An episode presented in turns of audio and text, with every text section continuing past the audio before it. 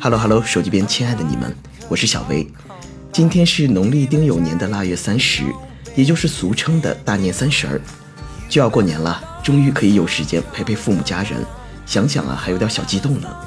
我就赶紧拿出壮士断腕的决心，放下手机，打算好好陪一陪父母。结果发现啊，父母们都开始玩着各自的手机，根本没有时间搭理我呀。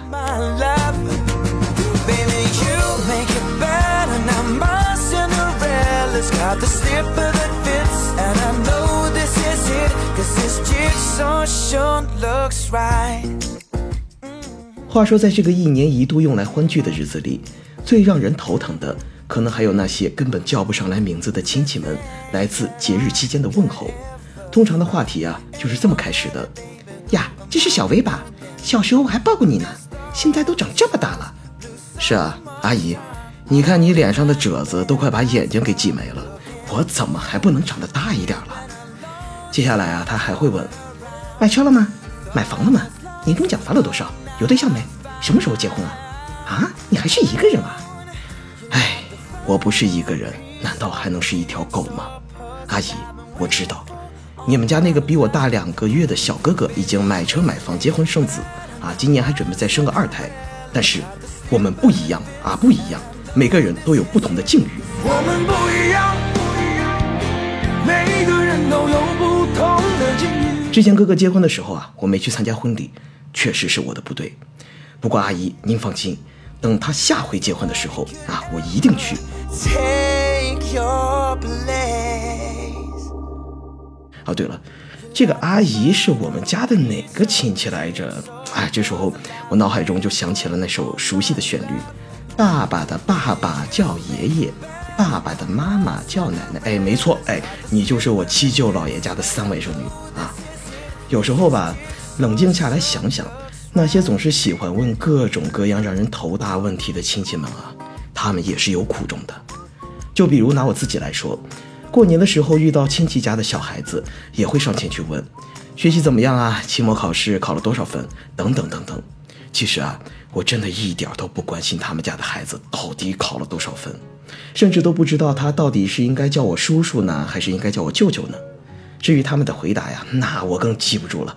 这种心态啊，用一个四个字的成语来形容起来就是“关我屁事”啊！但是没办法，好歹长辈们都说大家都是亲戚嘛啊，不能太冷场，不就是没话找话吗？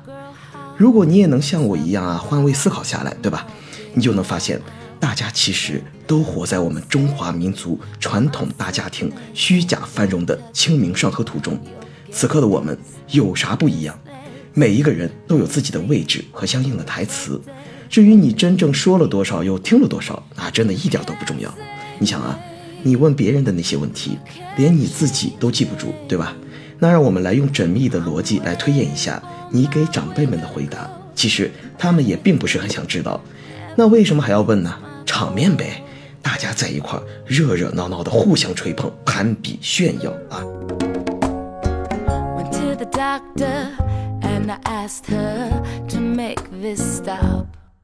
就拿炫耀这个事儿来说，它也是一种传统美德，有历史记载。这个历史人物啊，还跟我是老乡，也是江苏人，就是西楚霸王项羽。他当年啊说过这么一句话：“富贵不归故乡，如衣锦夜行，谁知之者？”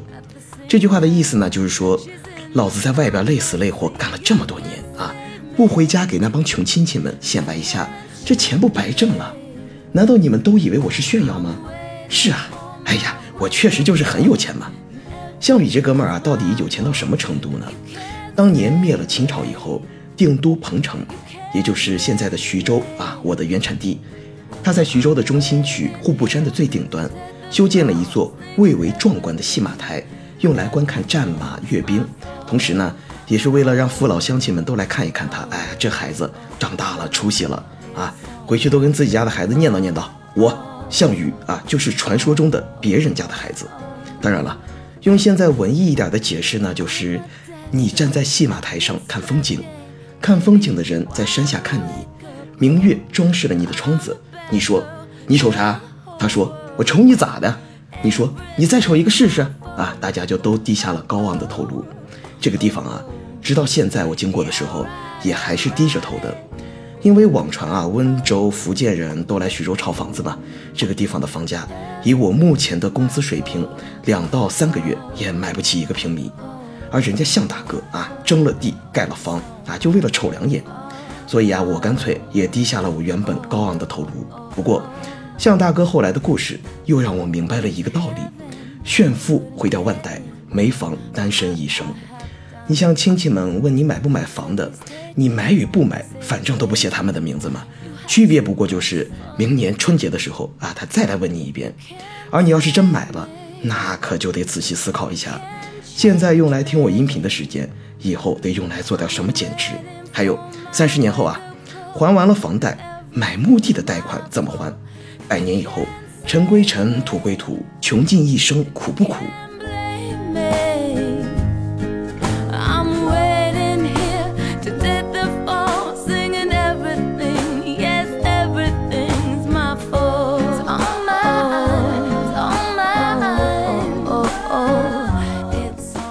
在这样一个举国欢聚的时刻啊，还是要聊一点开心的事儿。就比如说，除了那些喜欢给你出问答题的长辈们，接下来的几天啊，你还能看到许多活泼可爱的孩子们，他们是未来，是希望。毛爷爷说过啊，世界归根结底都是他们的，他们朝气蓬勃，就像早晨八九点钟的太阳。每年当这些太阳来到你们家的时候，你都可以体验到什么叫国破山河在，城春草木深。意思就是啊。他们简直就是新时代的八国联军啊！到了各家各户，只要有被他们看上的东西，结果无非两种：要么拿走，要么当场毁掉。并且毁掉以后啊，他们还能很快的找到下一件心仪的宝贝。即使你把家里能看到的所有东西都收了起来，那也没用。他们还有一个特异功能，就是不需要任何音乐、任何伴奏，就能随时旋转跳跃啊，还闭着眼啊！这个场景你可以想象一下。简直令人发指。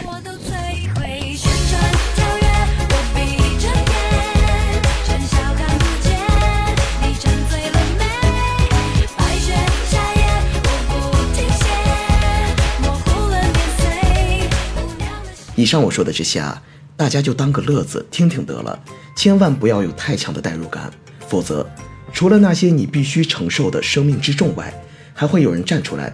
以都是为了你好的句式来教育你，当然了，这个教育你的人啊，通常也是一个听过了许多道理却依然过不好一生的人。劝你一句：浮生若梦，为欢几何？都这么大的人了，对于过年逢场作戏这种事儿，大家都是一个老戏骨了。拜托，拿出一点工匠精神来，好吧？比如接下来，你要是心情还不差的话，就可以在本期节目的评论里或者转发到朋友圈。同时写下一个你的新年愿望，等明年的这个时候啊，我们再来重温一下今天自己都吹了什么牛。我个人主观的认为，转发小薇比转发锦鲤靠谱多了。为什么呀？你想啊，你转发了这么多的锦鲤，愿望还是没有实现吧？啊，我来带你分析一下啊。就这个大冬天的啊，这么冷，锦鲤都冻死了，你还玩命的去转来转去啊，它怎么可能显灵呢 got together, I'll play you my favorite record and we'll dance into the night. Now we're all together. I'm so happy to admit ya. You are just the ones I like.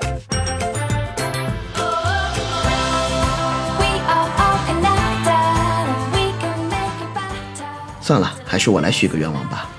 我希望我和大家在接下来的狗年里。都能福旺财旺运道旺，多走一些狗屎运。想得到的呢都拥有，得不到的呢，不可能有得不到的啊！怎么可能有得不到的呢？许愿嘛就要虚伪一点，最好每天啊在我们走过的地方背后都会有人戳着我们的脊梁骨，指指点点道：“他呀，不就是长得好看一点吗？啊，不就是有几个臭钱吗？不就是学习好，逢考必过吗？有什么了不起的？”所以希望大家都能继续固执的优秀下去，没什么了不起。